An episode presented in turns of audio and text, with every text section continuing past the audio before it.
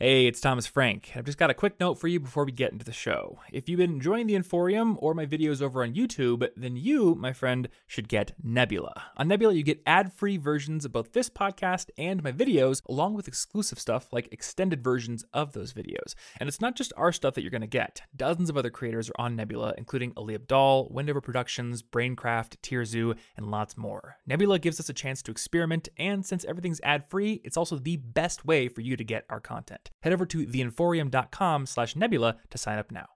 Hey, what is going on, everybody, and welcome to the College Info Geek podcast, the internet's best resource for students looking to get ahead and study more effectively, but a terrible resource for learning how to make a clay sculpture of Elvis Presley playing the saxophone. Did he ever play the saxophone, or is that? I, I, I honestly have no idea. I guess he didn't famously play it, right? he could have played it in I- private. I don't know if he ever Maybe played he it. was terrible at it. Maybe. Um, but if you listen to this podcast, you are going to be terrible at making the clay sculpture. Actually, right. let's give our listeners more credit. They may have some latent potential for doing that, but this podcast will not unlock it I don't have any potential for doing that. I'll tell you that much. unless it does so through the power of pure motivation. Anyway, my name is Thomas Frank, and I'm here as always with my good friend Martin Boehme. What up, dude? yes, indeed.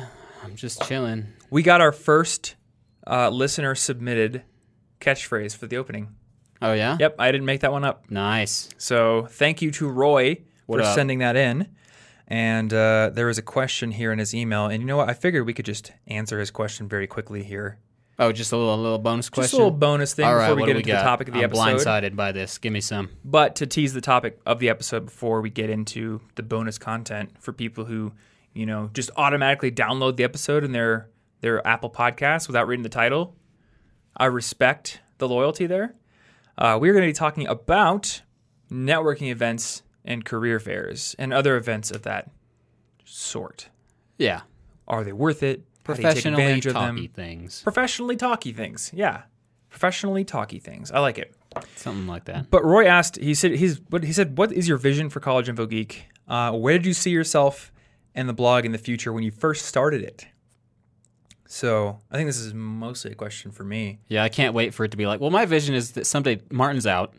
That's my vision long term for the company. Martin's gone, and uh, I'm skydiving all the time. That's what you're going to say. Any second now. I'm going to be fired right now. Well, actually, I had a completely different vision.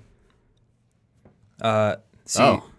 Well, that's, I- that's actually good, though. That's good. I didn't want to be fired on this episode. Yeah, you aren't going to be fired in this episode, but you are going to have to learn taxidermy because my vision for College Info Geek is I die trying to fly a biplane upside down through a barn. Mm-hmm. I'm going to want you to taxidermy my body and turn it into like a bronze statue and like put it in the foyer of our gigantic building because we're going to be expanding the company.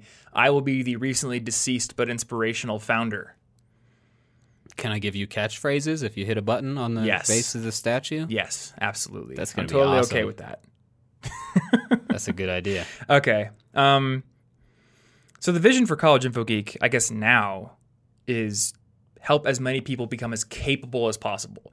And honestly, I feel like College Info Geek is an inadequate name for what we're trying to do at this point.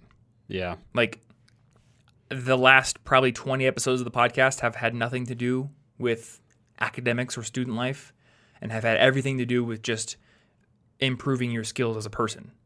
I'm, I don't remember the last 20 episodes off the top of my head, but I know we've talked about photography and fitness and cooking and things like that. So that's really what I want to do is help people become more capable.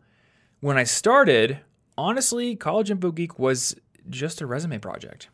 I mean, it was it was like I wanted to share what I was doing as a student, but I didn't harbor any visions of it becoming a career. And the furthest that I thought it would go uh, was to be a really cool looking project that I would be able to show recruiters in the future. That's what it was. And to answer the second part of Roy's question here, where I where I saw myself when I started this blog, I saw myself sitting in the basement of a giant corporation running their computer systems. Which I think you may have also seen yourself doing, given that you did a networking degree. Yeah, yeah. I wanted to do like uh, servery stuff or web development. I'm actually still a fan of server management. Well, but- the funny thing is, you did servery stuff. yeah. Like you actually had a career before you did this, so yeah, at least one of us actually did it. yeah. But yeah, thank you for that catchphrase. And if anyone else wants to submit a fun catchphrase, if it is funny, then I would be happy to uh, start out an episode of the podcast with it. You can email me, thomas at collegeinfogeek.com with your catchphrases or DM either of us on Instagram. I'm Tom Frankly, and you're Yo Martholomew, which is long for Martin, Yep. though Martin is not short for Bartholomew. It's not. Do I get a long name? I don't know. Thomasathu. To um, That doesn't sound good. nope. uh, we'll think of something. So I do have one other small piece of business before we get into the career fair stuff, and it's like a bittersweet piece of business. Uh oh. I think I'm going back to Evernote. I don't find that's yeah. I don't find It's that not that bittersweet. bittersweet. I don't care that much. so much. it's bittersweet in my head because for people who have been following my note taking saga on this podcast and on Twitter, I was using Bear Notes for a while, which is a Mac only note taking app that is beautiful and works amazingly, but it doesn't have a Windows or web version. So there were several times over the past few weeks where I've been sitting at my desktop computer and I get an idea in my head and I'm like, I gotta take note of that, and then I can't. Hmm. Or I have to pull up my phone and I have to type it with my thumbs. And I'm like, okay, the benefits this app gives me are not worth the fact that I can't access it on one of my frequently used devices. yeah. The other thing that I was struggling with, and I'm still struggling with this, is I can't give up Evernote because it does certain things that Bear will never do for me. Like it's a great place for me to just stash copied and pasted travel emails so I have their confirmation numbers and I have all their details and stuff like that. So I was thinking like, okay, I'm I'm gonna have to continue, and it's getting hot here, so I'm gonna take this off. Um, and for the people on the audio feed, that might have sound sounded. Just it's a hoodie. yeah. It's just a hoodie. um, you know, I was struggling with the fact that I was going to have to keep using Evernote while also using Bear. And we're also using Notion because that offers us many benefits. And we also have several task management systems. And it just, it's frustrating that as like the business grows, we seem to have more and more organizational tools that we have to use. Well, the pro- one of the problems is like, even if we wanted, to, I'm sure we could find a way to simplify them and and like pare down. But the thing is, we'd have to like put everything on pause and think, how do we drastically reimagine the information systems? But mm-hmm. but you know, there's work to do. There's other work to do. Yeah, there's this constant treadmill of content we have to put out and projects. So we can't just be like, hey guys, we're going to not publish anything for a month while we, Yeah, I don't know, like- figure out our lives. It's like how I was saying, like it's hard to find time to like restart. Like if you want a fresh start as an adult, it's harder to do than in, in school. You just wait till the summer break or winter break, or you wait till a break. But as an adult, you're just like, well, I guess I'd have to waste my vacation time if I wanted to do a drastic reinvention of myself and All you do is you wait until Like, you're 40 and then you you, know buy go a get lost car. in the mountains for a week. You, yeah, that's true. You could just buy a sports car and that could solve the whole problem. Mm-hmm. It solves every problem. Let me tell you, I know so many guys who just like became 40 and they're like, oh, what do I do with my life? Buy a sports car. All problems solved. That's fair. It's so fulfilling. It's like Some- it's literally the cool. meaning of life. I do like some. Is to buy yourself a vet. um, going back to the Evernote thing, though, there is the sweet portion of the bittersweet, uh, and that is that I discovered something I did not know you could do, and I don't know if they recently added this or if I just never knew you could do it. But you know how Evernote has a tagging system? Yeah. I used to be like, that's not that useful. You can do subtags. Oh, So I'm not sure if I knew about that. I haven't I haven't used Evernote seriously for anything but recipes in a while, so I guess Yeah, was that a feature? I don't know. I don't know if it was a feature or not, but um, I used to think the tagging system was not that useful because it would just make this like gigantic long list of tags that I have to scroll through. But I realized that if I can do subtags, then I can basically replace the notebook system entirely and just use the tag system like a notebook system. Because the, the reason I liked Bear, number one, it's got the markdown writing, which Evernote doesn't have that. That's something I can get over. But Bear had that tagging system where you could do subtags and sub subtags. So I could have like a videos folder, but then have a subtag for every individual video. So that way within the subtags I could have like research for this video, title ideas, the sponsorship, you know, copy that I'm hmm. writing. I can do that in Evernote now. So I kind of feel like whether it's because they added this and I didn't know about it or I just never knew about it, I have found that killer feature within Evernote. okay. So that's a PSA for anybody who's you know wanted to abandon Evernote. I'm still not stoked about the fact that it's like eight bucks a month instead of like a more reasonable fifteen dollars a year, which is what Bear is. But it's across every device, you know. And I, I still can't make OneNote work for my purposes. It just doesn't work the way my brain works.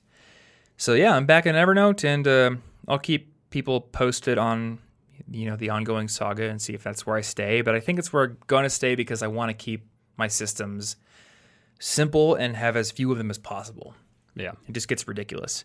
Uh, the other thing I'll mention is Evernote just released a templating system, which is something that I did really want for a long time. So in the past, I've had a notebook called Templates where I would have to go there and manually copy my template stuff and then paste it in. They just made this a feature, so you'll be able to do like to like a basically create a template note, That's cool. and you could do some cool stuff out of that.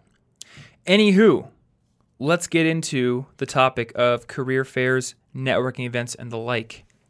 Are these things worth it? Nah. Nah, just never go to Nah. anything ever. Stay at home. The, they'll find you. Oh, okay. So the reason I ask, are they worth it? Uh, and the reason that I'm doing this episode actually is my friends Matt and Andrew did an episode on the Money Lab podcast uh, probably a few days ago as we record this about the topic of events. Now, they did it from the perspective of being in like an online entrepreneur. And obviously, that's very different than, say, a student going to a career fair or somebody who's literally not even started their career yet going to a networking event. But they were asking that question like, are these events even worth going to?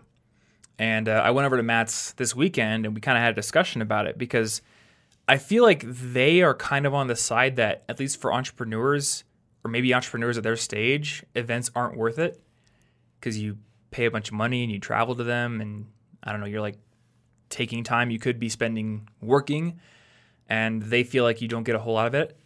I'm on the other side where like I feel that so many catalysts in my career have come from events that I almost always say they're worth it. At least as a general idea. Okay.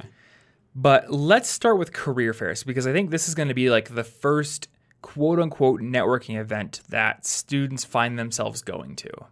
And I think that a career fair is unequivocally something that is worth going to. Yeah, especially at that stage, it kind of implies you're at the stage where it's mm-hmm. useful. Yeah.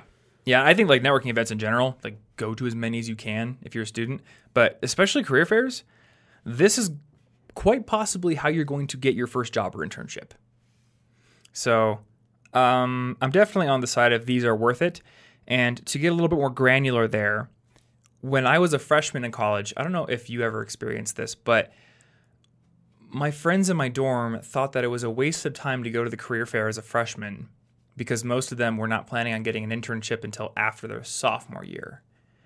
So they all thought, I'll just go to the career fair spring semester sophomore year. I'll apply for internships then and we'll be good. Why should I go during my freshman year? But I think it's worth going to every single career fair you have the opportunity to go to, even if you're like in high school and you somehow can get into them, because number one, these are practice. So you're going to get practice talking with recruiters, um, pitching yourself, talking about your career goals, all that kind of stuff. But also, the same recruiters often come to career fair after career fair. So they may end up seeing you multiple times. And if you've been the freshman who was there fall and spring and then spring or fall of your sophomore year, then that career fair that counts where you're looking for an internship, there's going to be recruiters there who might have seen you three or four times already.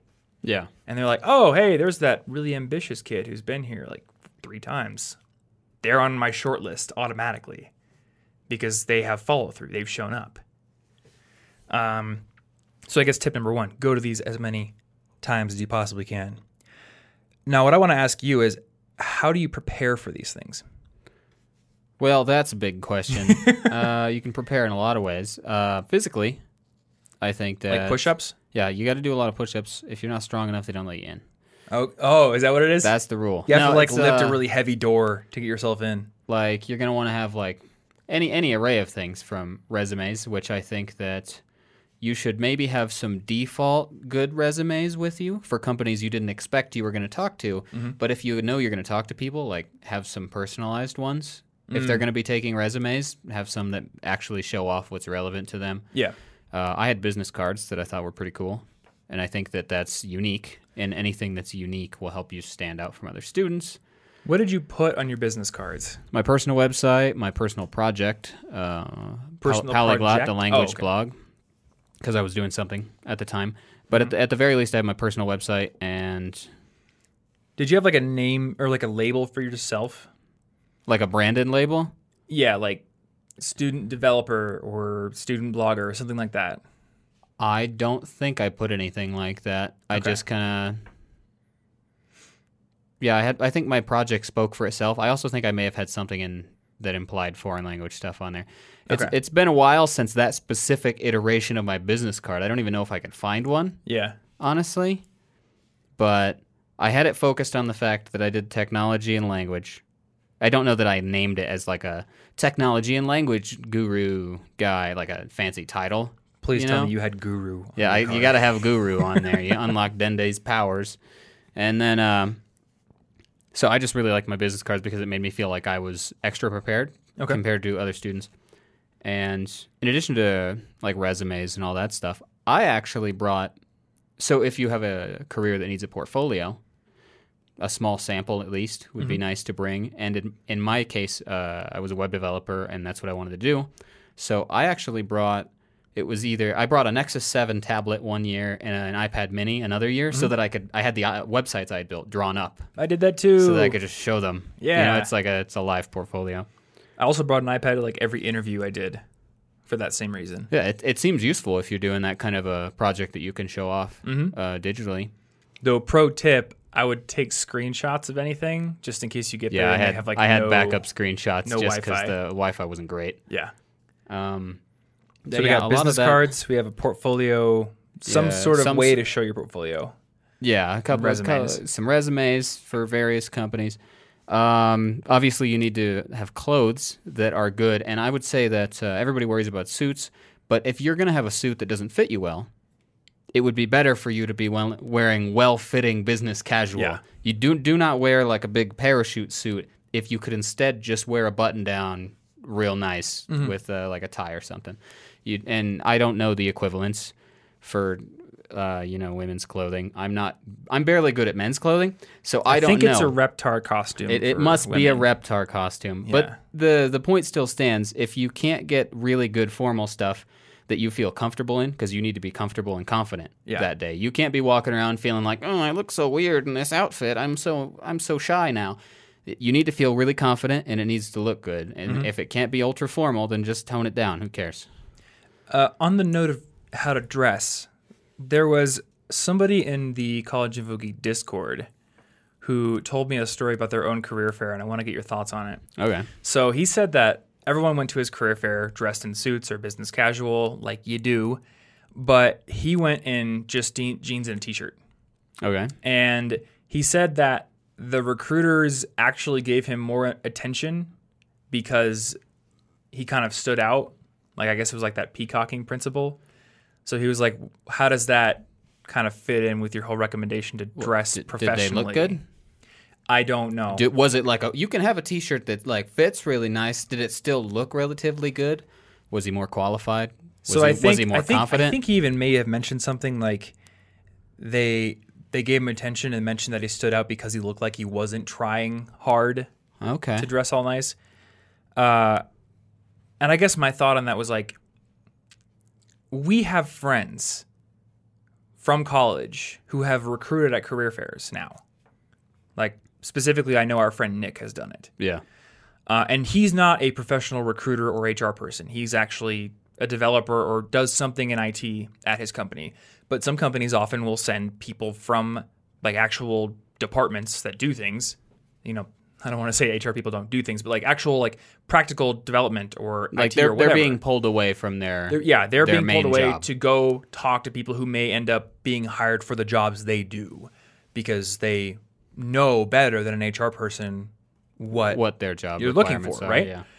So I know Nick pretty well, and I know that Nick would probably find it hilarious if somebody came to the career fair dressed as Goku or something like that.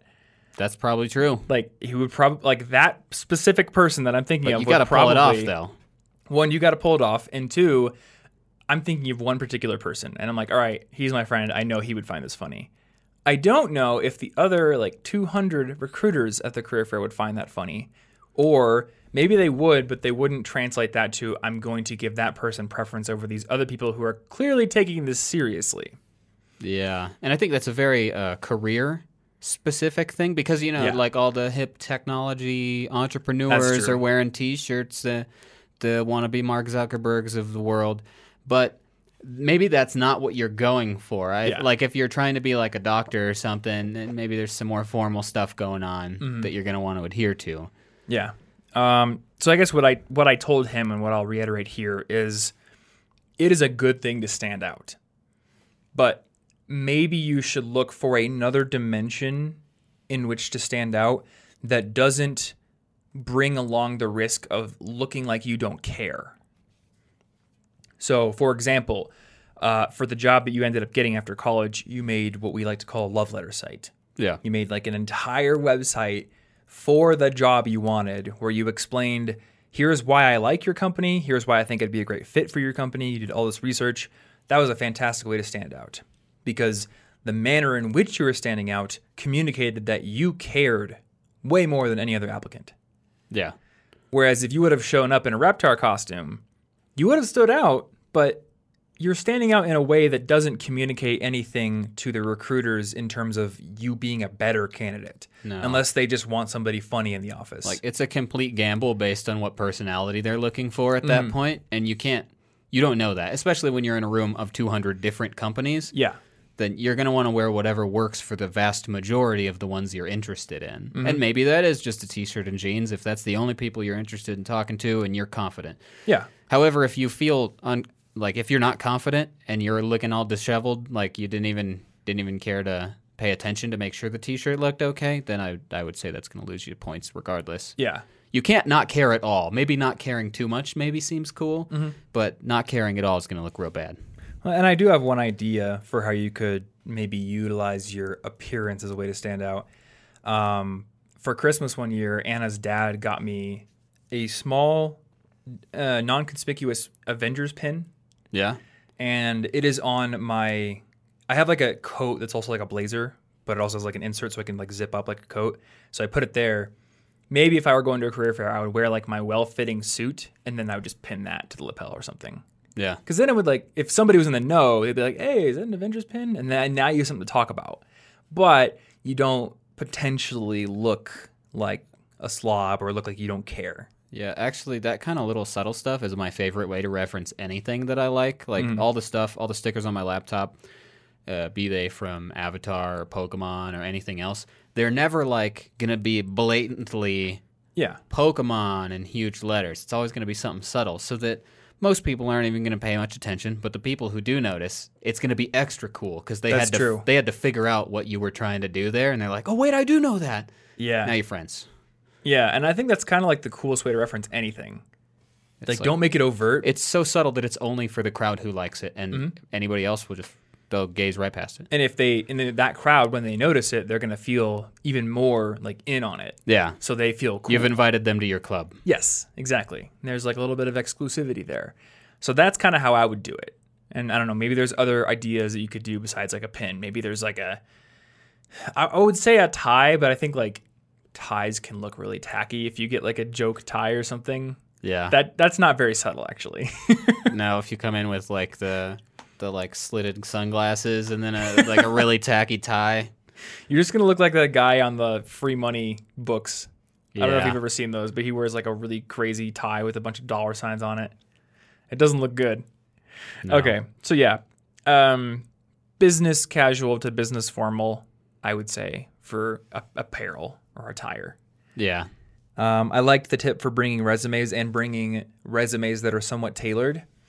And I guess going back to my own career fair experiences, most of the companies I talked to did not want a resume. They often said like go apply online, but a few did take a resume. They still say well, you don't need go like apply online. you don't need thirty. Yeah. You know, just just in case, because if they do ask, you don't want to not have it. All right, so we've got we have the attire, we have the resumes, we have the portfolios, and we have uh, what was the other one? Business cards. Yeah, Um, and the one note that I will give on business cards, I would refrain from giving yourself a title unless you have done something worthy of a title. So don't put like Thomas Frank, student, or like freshman in, in business or something. That, that would look stupid. Um, but if you you know are legitimately like a freelance developer, like I was, then you could have like student web developer or student and freelance web developer or something like that. Because Yeah. then there's like some some sort of service that I can provide that I am proud to call out on my business card. Otherwise, you could just have it be your name and then a link to your web portfolio or something like that. Yeah, like contact stuff. Mm-hmm. Because like the title, you don't want to put something in just because you think that type of information is warranted. That information, student, was not worth communicating. Yeah, they know you're a student. So it doesn't it doesn't need to be there even if it does add more information. It's useless information. You could have Thomas Frank, homeless person who snuck into this career fair Well, on a business card. They might need to know that. That would stand They're gonna out. think you're a student. That would stand out. Look, I've got great espionage skills. I can dodge laser fields. All, co- all I kinds of don't. stuff. If I was a recruiter, I would at least have a conversation with that person. I don't know if anything would happen, but I would be amused. International spy extraordinaire. I can rappel from giant buildings, lower myself on one of those uh, wires, and I know how to dodge laser grids. Yeah. Call me. This week's episode of our show is brought to you by our friends over at Brilliant, which is a math, science, and computer science learning platform that allows you to learn those subjects much more efficiently and effectively than you would normally in a college or high school classroom. And the way that Brilliant does that is by developing courses that utilize the principle of active learning. So, whether you are taking their course on gravitational physics, or math for quantitative finance, calculus, or their computer memory course, or any of the other dozens of courses in their catalog, you are going to be immediately jumping into difficult problems that you have to really dig into, sink your teeth into, and figure out on your own. Now, they do have this very uh, detailed wiki that you can dig into to learn about the concepts in detail when you do inevitably get stuck, but you're able to go into there, learn something new, and then go solve that problem, which results in you learning faster, but also having a higher level of interest during the entire time you're taking their courses. And this is in direct contrast to most lecture style classes where you have to sit there and give your name and talk about your favorite breed of dog or what your favorite video game is, and then listen to an entire week's worth of intro material before you can really start applying what you're learning. Now, I did mention there are dozens of courses in their catalog, including those computer science courses like algorithms and computer memory. But the course that I want to highlight this week is their course on probability. I think this is a course that basically everyone should take or at least start learning about because much of life, in my opinion, operates on a probabilistic spectrum things are not black and white. And when you can learn to think in probabilities, I think you learn to think more clearly and make better decisions. So, whether you want to start digging into their probability course or any of the other courses in their catalog across math, science, or computer science, uh, you can start learning for free today by going over to brilliant.org slash college info geek. And if you are one of the first 83 people to go and sign up with that link, you're also going to get 20% off of your annual premium subscription. Once again, that is brilliant.org slash college info geek. I want to give a big thanks to Brilliant for sponsoring this episode and being a supporter of our show. Also, thanks to our second sponsor on this episode, Hover, which is the best place on the internet to get your hands on a domain name for yourself. And I think this is actually a great sponsor for this episode because we've been talking about going to career fairs, representing yourself, finding a way to stand out. And as we mentioned before, one of the best ways to do that is to have a personal website and a portfolio to show off your. If you want to do that, then you obviously need a domain name for yourself so you can point people to that website. Mine in particular is thomasjfrank.com, uh, though I also have tomfrankly.com since my online moniker on Twitter and Instagram is Tom Frankly, so I wanted that. And then you have one as well, right? Yeah, I got uh, martinboeh.me, Which is pretty clever. and I do own a few Bartholomew-based ones Oh, that I have not done anything with yet. Okay, I have But, a pretty. but you don't want somebody else taking your name before you get a chance to take it because then they sit on it for years and then they're like, oh, it's going to cost $2,000 to get this domain yeah, name. that's true. I think somebody owns somebody from like Germany owns thomasfrank.com. I think they're using Same thing. it. Same thing with my Yeah. normal one. But and I think they registered it in like 1998. So I would have been seven. Well, they had old. dibs on that one. They did have dibs on it. So luckily, I got the one with my middle name. Um, but if I had waited a couple of years, maybe they would have snagged that. I don't know. Anyway, when you are ready to get your domain name, the best place on the internet to do it is at hover.com. They have over 400 domain extensions ranging from the classics like your .coms, your .nets, and your .mes, which is what you used. But they also have lots of other fun ones like .limo and .ninja. And uh, I now own thomasfrank.ninja. I am sure that that will pay handsomely someday. Well, I'm doing Ninja Warrior. that makes sense. Yeah. Whoa. so Okay, that's that's a that's a relevant reason to have a Exactly. ninja. That's fair. I don't yet know what sort of content I'm going to do around Ninja Warrior. So right now I'm just redirecting that to my Instagram because that's where I've been posting like training logs. Huh. But I know that I want to do Ninja Warrior and I want to do some sort of charity thing around it. So there will probably have to be some sort of web page that explains that and allows people to help me donate to. I'm probably going to do Pencils of Promise.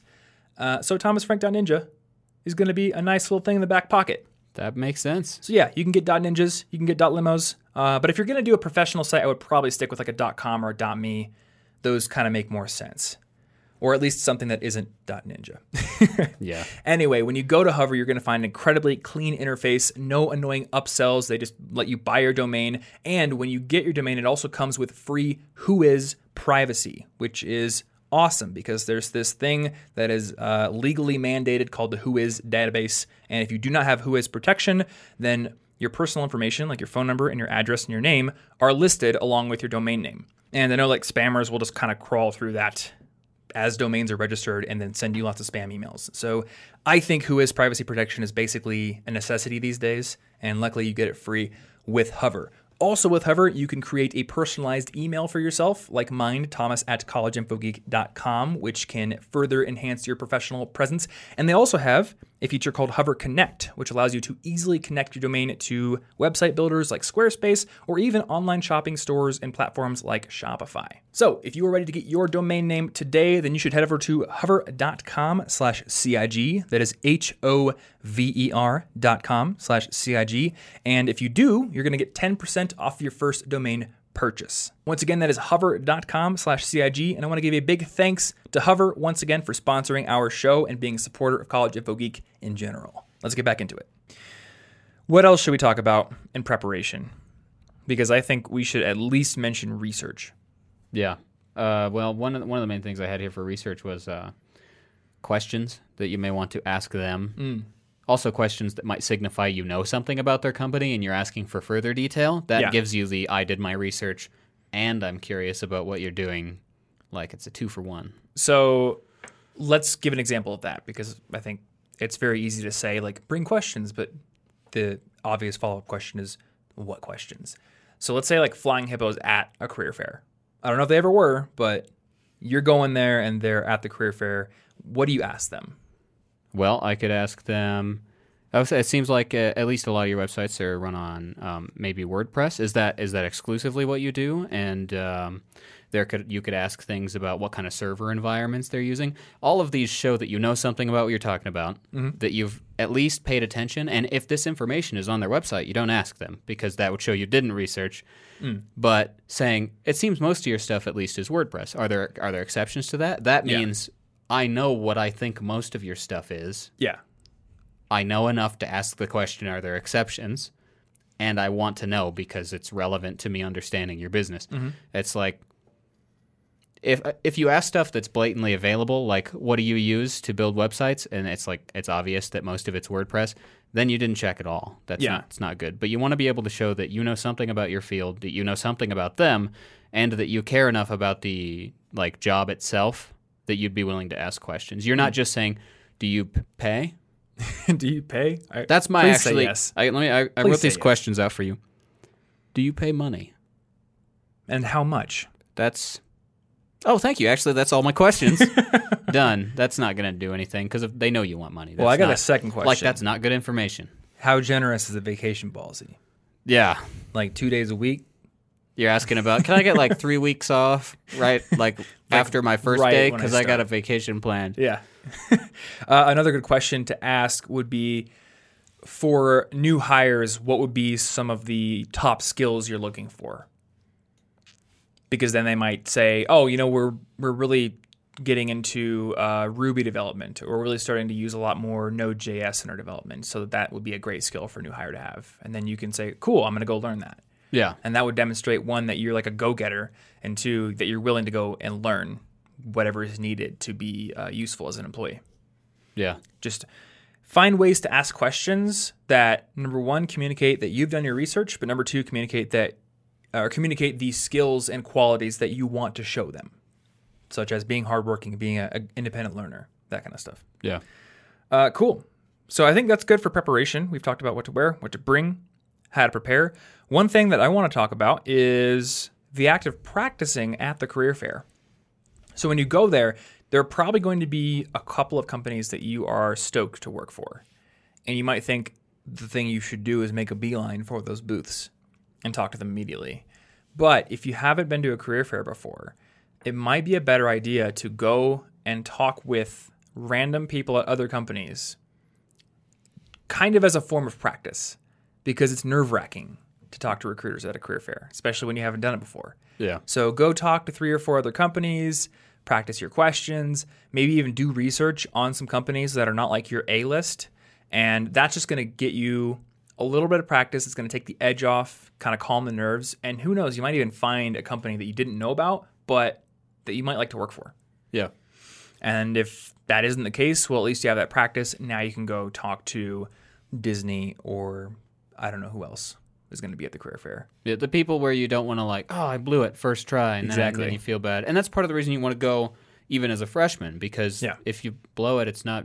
It's like not you didn't really need the internship yet, Mm-hmm. so you can still come back and they'll be like, "Hey, actually, they, they did a lot better this year. Last year they were super nervous, but this year they seem like they know what they're doing."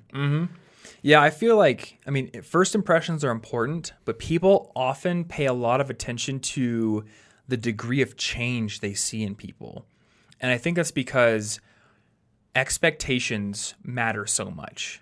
So when you when you kind of like violate expectations but in a positive way, that stands out. I mean, violating expectations I think stands out more than anything because people's expectations are kind of like their model through which they see and interpret the world.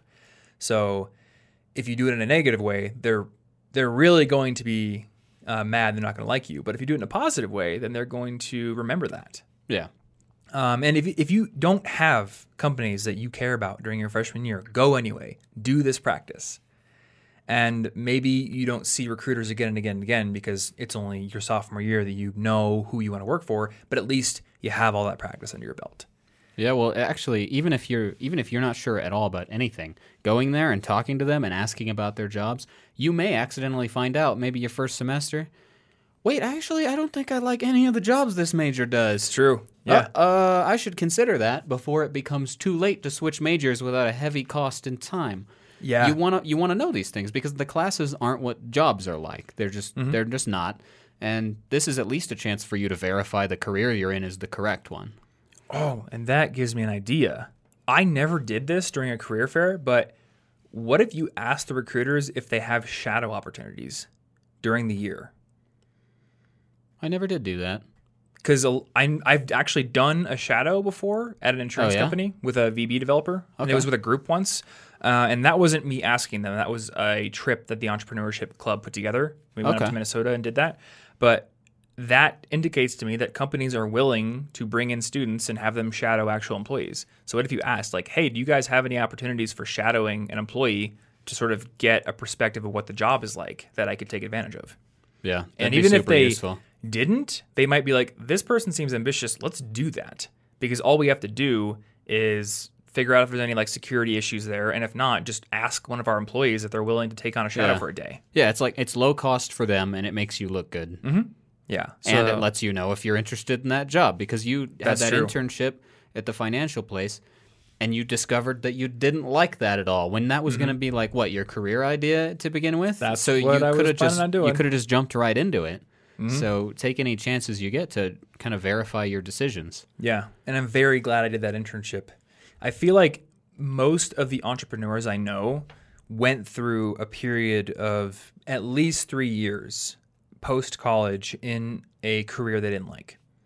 And then they had to build everything as an adult, paying all their bills until they could eventually quit. yeah Whereas in my case, I was fortunate enough to get that experience in the internship and have already been building my business for about a year before that. And then I realized, like, this isn't what I like. Okay, I can go as hard as possible on the business while I'm still in college, while I'm still living with three roommates, and everything is super cheap. yeah I think that was very fortunate. Uh, but yeah, I didn't think about the shadow thing, and I think it's a very good idea. So definitely do that. Um, so I think that's that's probably good for career fairs. Though the one thing that I want to mention now is the career fair at Iowa State wasn't a singular event. There were always events around it. Yeah. So Little clubs for like MIS had a club that Yes. preceded it.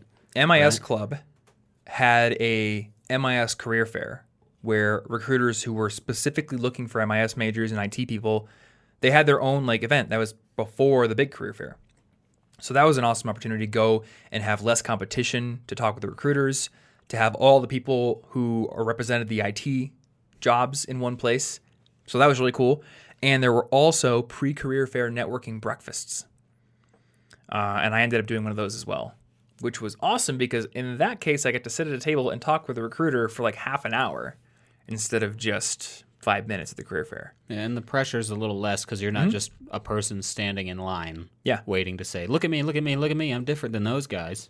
Yeah, it's kind of funny because that was sort of billed as like an extra thing that you could do in addition to the career fair, but I think it was more useful than it- the career those fair. those events actually do seem kind of more useful to me if you can in, in combination they end up more valuable to me because you're standing out Mm-hmm. you get the effect of having gone several years in a row immediately because you've gone to two or three events in a row and they saw you at all three Yeah.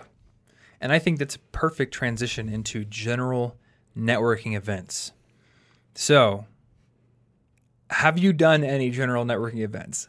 uh, i went to the startup thing with you once Okay. Otherwise, it may be mostly my experiences here. Um, yeah i don't go to like conventions or anything i still haven't taken a plane so that would not be convenient to do That's true. uh, I've, i'm mildly considering going to podcon You should, because someone's also got to rep I love CIG podcast. I love. Seattle. Uh, anyway, and it's in Seattle. but uh, yeah, I haven't gone to a lot of these, but you go to one like every four seconds. Yeah, I do. So uh, why do you go to one like every four seconds? Uh, Have okay. you had enough networking? Isn't your network big enough? No. All right, let me let me preface this by saying I don't go to quote unquote networking events to network. And all right, I, it's kind of hard to describe my intentions here because I'm going to meet people, but I'm not going with the intention of building my quote unquote professional network. I'm not going with the specific intention of, of gaining something monetary or tangible in my business. I go to events because I want to meet people who I think are cool. And I think people who do the kind of stuff that I do are cool. So I go to VidCon and I go to Podcast Movement. And I've gone to FinCon uh, and I'm going to one tomorrow actually called Vid Summit because I'm going to meet people who make YouTube videos and who make podcasts. And I think they're cool. So, like, my main intention is just build relationships with people I admire from afar and meeting them in person there's there's no better way there's no better way to get access to those kind of people and there's no better way to build a relationship quickly because in-person interaction just just wins out Yeah. Well, I think that's the real way to do networking. Mm-hmm. You know, because I don't know why networking seems like some weird cold. How many business cards do I have in this little little binder? How many LinkedIn connections do I have? I don't Yeah. really know any of them, but they they accepted my request, so Yeah. now I'm in. Right? No. No. Like they, that's not. Like networking is a really cold term for just building human relationships mm-hmm. that happen to be professionally beneficial. yes so if you go to a networking event do not go with the mindset that you're going to network You're not using these people. Yeah. Don't go there to hand out business cards. Have some business cards with you because there may organically come an opportunity to give one out. But go with the intention to just have conversations. That's it. That's seriously it. Uh, and really cool things can come of that. I think that going with the opportunity or the the intention of just having conversations, it basically takes the pressure off of both people involved, and that will that will make you connect better and that will often lead to opportunities that wouldn't have happened if you went in trying to get that opportunity. Yeah. So here's a perfect example. And I think in terms of like business return on investment, this is the best example I have of the power of going to a conference. So I've been going to VidCon for I think 3 years now. Um or possibly 4. Oh my gosh, have I gone 4 times now? Is this the part of the podcast where we feel old again? Because we have that like every three podcast episodes. We got to be like, oh, we're old. Oh my gosh, you know what? I think I may have gone to VidCon four times now. Okay. Um, I have a yeah, because I spoke there my third time, but I also spoke my fourth time. I've been there four times now. Yep, I'm old. Okay. Anywho, most recent time I went to VidCon, um, I tweeted at CGP Grey, who is one of my favorite YouTubers. I just I got wind of the fact that he was going to be at VidCon. He may have tweeted it, but he nobody knows what he looks like. Not nobody. His wife probably knows, but most of his fans do not know what he looks Like, like. he's he's Daft Punk basically. He's not Is- like Does Daft- he not have a face on his online presence? his video, yeah, nothing. his videos are like a stick figure drawing, and Oh, he they're has- all like. He's gone to Okay. fairly decent lengths to not have pictures of him on the internet, or like his Twitter doesn't have it. Like he he enjoys privacy. That's a decent Um, idea. he's It's a too, very- too late for us. Different person than me. Like I enjoy plastering my face all over things, but I enjoy plastering our friend Clyde's face on things more. That's, That's true. It's a besides the good point. face. CGP Grey does not like to do that. But I tweeted him. I'm like, hey, love your videos. If you have, you know, five minutes, I would love to chat and meet you. And I think he had seen my work before, just casually. So he said yes. And we ended up just meeting uh, in a backstage, like pre speakers room, green room kind of thing, because we were, at least I was a speaker, and I think he had some sort of all access pass because he knows a lot of people. Okay. And uh, we ended up just chatting casually for like an hour and a half. And that actually culminated with the two of us just like sitting at a table doing email, like not talking to each other, but just like sort of co working. And I remember Yeah. at the end of it, he was like, This has been nice. Just like having someone to not have to talk to, but that is also working. Because every other minute at this conference, I feel like I'm expected to talk to people. But at the end of that conversation, he was like, uh, I would love to introduce you to the guy who gets ads for my show. Just like, I don't know if it's going to go anywhere, but I think that you make good content and I would like to introduce you. So he sends a text to his friend Dave, who gets some ads on the show. Dave is having a barbecue at this house uh, near VidCon. So I get invited, I go, and I spend an evening just chatting with him, getting to know some other YouTubers. And that is how we got onto Standard's roster of shows. Yes, I know this, Dave. I recognize this. So, every single ad that has been on this show, and all but maybe one sponsorship that has been on the YouTube channel, literally the reason um, that I am able to have a team, the reason that this business is able to support you and me and Anna and everything, the catalyst for that was that one conversation. And then just sitting there minding your own business, emailing next to him. And, and I'm not gonna say that like he wanted to introduce me to Dave because of the email thing. I just I wanted to tell Well, that you- part of the story because it's just you could have spent that time pressuring him. oh I could to give you things. That's true. Yeah, but it was it was literally like I admire your work and I want to hang out with you. That's all that I want to do.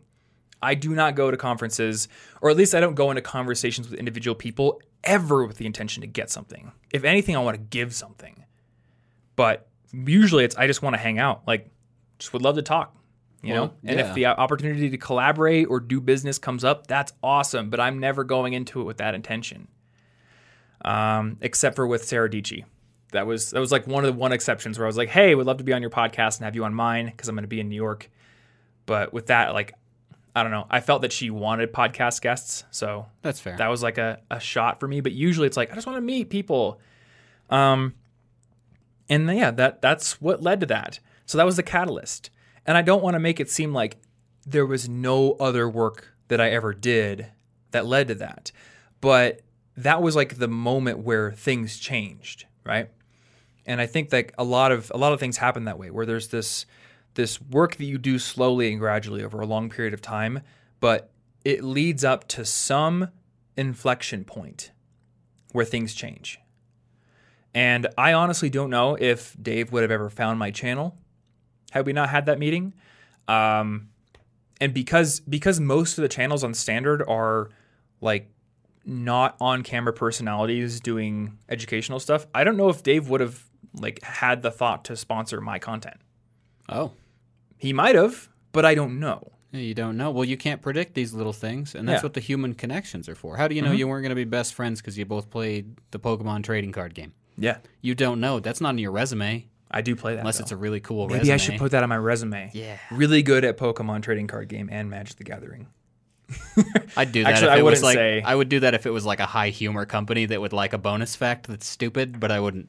I mean, you had bonus hippo Yeah. facts at the Yeah, bottom of your resume, and resume. they loved them that because it was site. it was tailored to them specifically. Actually, Yeah. one of them was sometimes hippos are Pokemon. That was one of the facts. there you go. Yep. Wait, which which hippo is or which Pokemon is that? Oh, okay, so that must be like a second or third gen. It's like uh, fourth. gotcha. But yeah, and that company is called Flying Hippo for context because I don't think we mentioned the name of the company.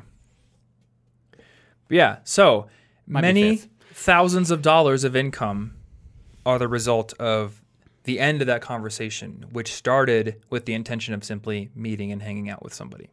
Yeah.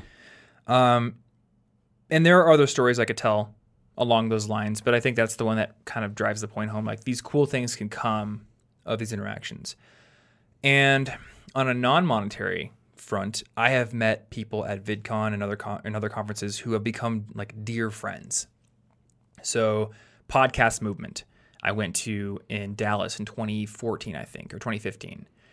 Um, now, I had met Matt Giovanisci and Andrew Fiebert online prior to that. They had been on my podcast, but I didn't know them that well. I went to that conference and I spent three solid days hanging out with them. And I, I think that that is the reason that we're such good friends today. Because after that conference, we all went home, but we spent a lot more time chatting on Skype. They invited me on their show like four more times after that. I think you were on the show twice. I don't even well. remember that. You don't remember these, but yeah, Not we did the these. Slightest. We did these like roundtable episodes that you were part of. Weird. That was back when you and I shared the same mic. That was weird. Remember the first time we did an interview together? Yeah, we had to share headphones. That was dumb. we talked to Benny Lewis with one mic and one pair of headphones. yeah, he was probably like, "What is? What is? That's not the proper amount of Yep. equipment." Ooh, and Benny Lewis and I are really good friends now. You know why? Because we hung out at VidCon, Yeah. and now every time I go to New York, I text him and we hang out. It's Yeah, great. well, see, these things you you wouldn't know. You can't predict them. It's like uh, it's like serendipity. Is Mm-hmm. that the right word? And serendipity doesn't happen if you stay home. yes.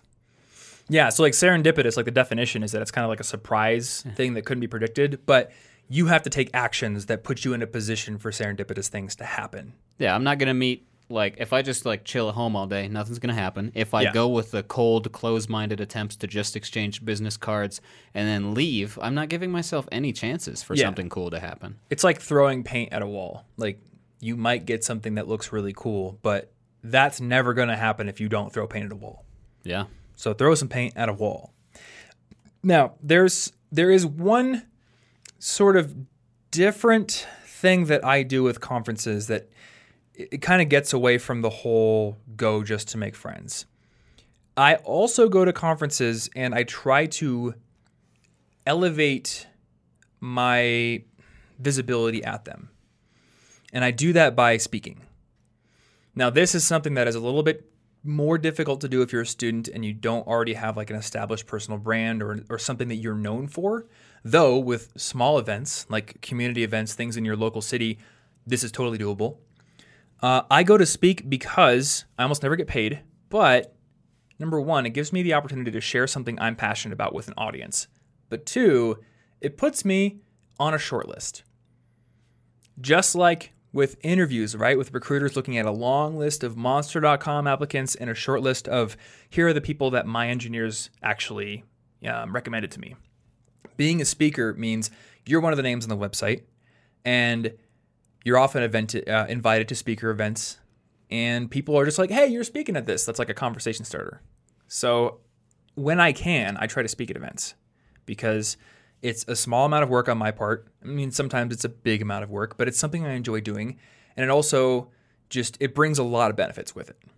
Well, you know, in the case of um, if you can't speak, that would actually also work if you're just volunteering to do something with, uh, like uh, our friend Will was doing stuff with AIGA, and I know he got to meet the cool people that came to speak, like Jessica Yeah. Hische, like in other settings where they were just like at a big table and eating and, and talking and stuff. Like, if you work in the the sort of backstage feature of a lot of these events where the people you want to talk to are coming, you get to talk to them in a less pressury way because you're just you're just doing what you're supposed to do.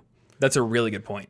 And you don't have to be a speaker to do that. You don't need a platform. You just need to be willing to give a little bit of your time. Yeah, It's basically just putting in more effort, right? Yeah. because you were probably already going to be at that conference. So maybe you're going to miss out on you know networking session with coffee, but you're going to be one of the people like backstage. You're going to be at like the real networking session where they're just Yes. talking normal. yeah.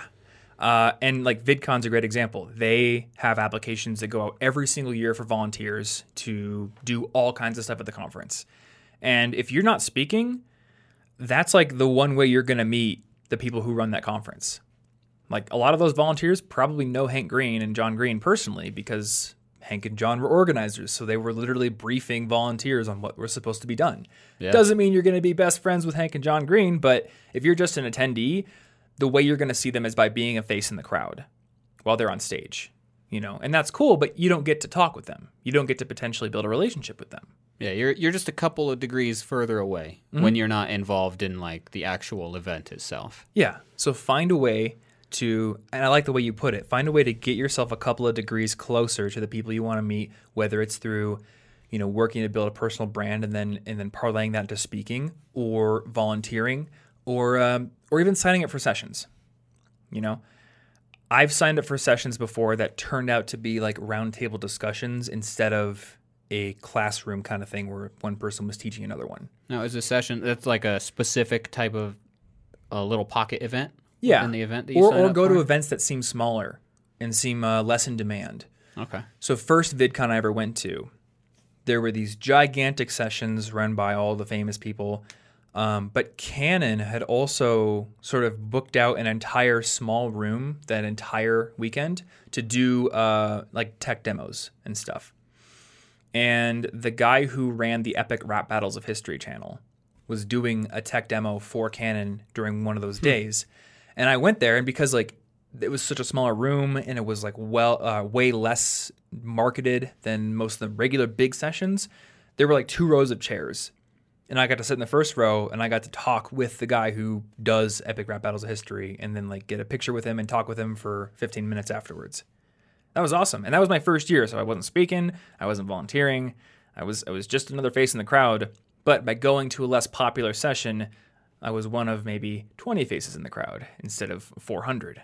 Yeah, it's the same logic that that makes it so that uh, I think it was Tim Ferriss talking about how you want to talk to like one of the like top tier but not number one in a field because Mm. you can reach the second best far easier than you can reach the first one. Yeah, So this point. is the like a small event. It's just you have a lot more Mm-hmm. ability to interact with it in a good way. And actually, one of our writers, uh, Dominic, wrote an entire article about that strategy, which I think he called Silver Medal Mentors on our oh yeah, site. I think I did see that. Yep. So we'll have that linked in the show notes. Cool. Uh, but I think that's that's probably a pretty good place to stop. Do you think? Yeah, I mean that's. I got nothing else for conferences other than the uh, ideas that Ooh. I've already gotten to talk about here. One last question: How do you find them? How do you find them? Yeah. Anything in general?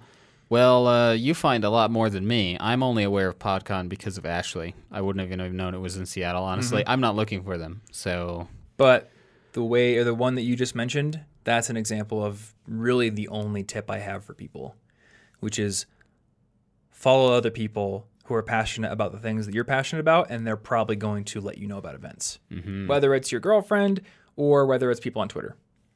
That's I know about Vid Summit because I follow people on Twitter. That's why. And FinCon and Podcast Movement. And probably even VidCon. VidCon's huge, but I probably know about it because of Twitter. Well, this seems like one of those multiplying things because the more your network grows from event one, the more likely you find out about event two, which grows, and then you find out about event three because you keep meeting people at all of them. Oh, and, and sometimes when I go to events, I ask people who I meet, what other events do you go to? Uh, that's a good question. And I actually, that may be how I found out about Vid Summit. I don't think I found out about it on Twitter. I think I was asking somebody, like, what other video events do you go to? And somebody said, Vid Summit's awesome. It's like VidCon, but remove all the fans and make it a lot more businessy. And I love businessy things. That's so fair. I'm going to that, you know, but I will continue to go to VidCon as well.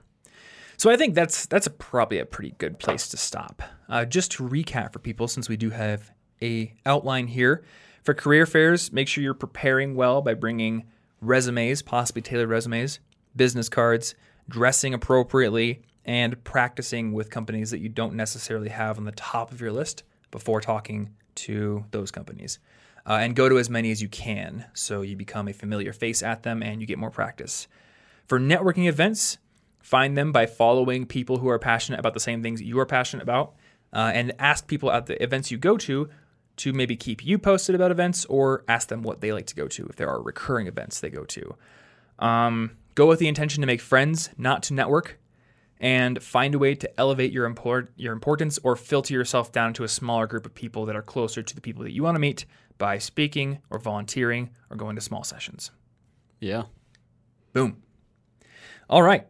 Well, this has been episode 233 of our podcast. So if you want to find the show notes, including that link to the Silver Medal Mentors article, which I highly recommend that you give a read, you can go over to cigpodcast.com slash 233. Or if you are on YouTube or Facebook, we're going to have a link to the show notes in the description, which you can click on, and then your browser will open that link because that's what clicking does. It's like magic. It is. It's basically like magic. If you enjoy this podcast, uh, number one, make sure you are subscribed in Apple Podcasts or Google Podcasts or whatever app you listen to so you can get new episodes directly to your device every single Monday when they come out.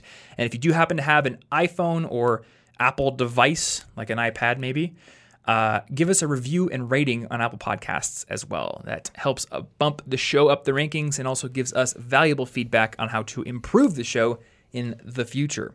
Last but not least, if you want to find our favorite resources, including our college packing guide and our favorite books for students, you can go over to collegeinfogeek.com slash resources. That's where you can also find our merch.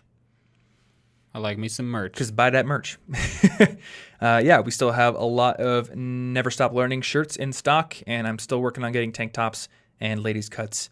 Uh, so hopefully those will be in stock in the future, possibly as you're listening to this, because I don't know, people could be listening to this in the future They could be. like the Jetsons style That's future. True. That's true. Possibly like Rosie the robot is listening to this. I'm I don't know if we're gonna that. have like a robot cut shirt though. This is the one. This is the one thing that makes it that far in the future. This podcast. Just this one. Just this part. This is the only thing that they can find from this century. Mm-hmm. I don't know why. It's because we we put it on vinyl and then Yeah. we sealed it into a bank vault that's like a mile underground. Yep. And we also good idea. We should probably leave a record player in there too. Otherwise, they're going to be like, "Is this a frisbee?" That's the problem with digital formats, right? Yeah, I know, right? Um, I read this whole story. It's pretty fascinating about how they they etched this like metal plate with a bunch of really important information. Should aliens ever find it? And I think it's it's on one of the Voyager probes. But they were like, how do we represent this information? Because if any other species finds it, or if it ever comes back to Earth, and you know it's thousands of years in the future, there's no guarantee that people are going to use the same characters we use to communicate. So there's all these really crazy cool ways they came up to came up with to communicate, like the fact that we know what atoms are, or the fact that we have a, a, a numbering or a numbering a numbering system. This sounds like something that I will probably read about. Yeah, it's fun. It's fun stuff to read about. Uh, also, look up the ten thousand year clock. That's a fun project. It's a big clock. Yeah, it's this whole thing like can we can we build something that will outlast the human race and still be operable? Hmm. So there's all this cool stuff you can read about like their considerations for how to make sure that it doesn't break down or rust or lose power or doesn't get vandalized or invaded or stuff like that. How to send maintenance people into the future. Yeah. Well, I think it's being built to not need maintenance. Now, just in case. That's yeah, You time sent- traveling maintenance people. You sacrifice one maintenance person who has to live in the future every year, and then it's forever maintained. Problem Is it solved. sacrifice? What if the future's awesome? Well, it's just them and the clock. Oh. Oh, it's like that far. This is their final clock fixing pilgrimage. Just send somebody who really doesn't like other people. But they really like clocks. Yeah. It's a dream come true. Yep. Clocks and no people. All right. Uh, thanks for listening, guys. And I think uh, that's gonna that's gonna do it for this week.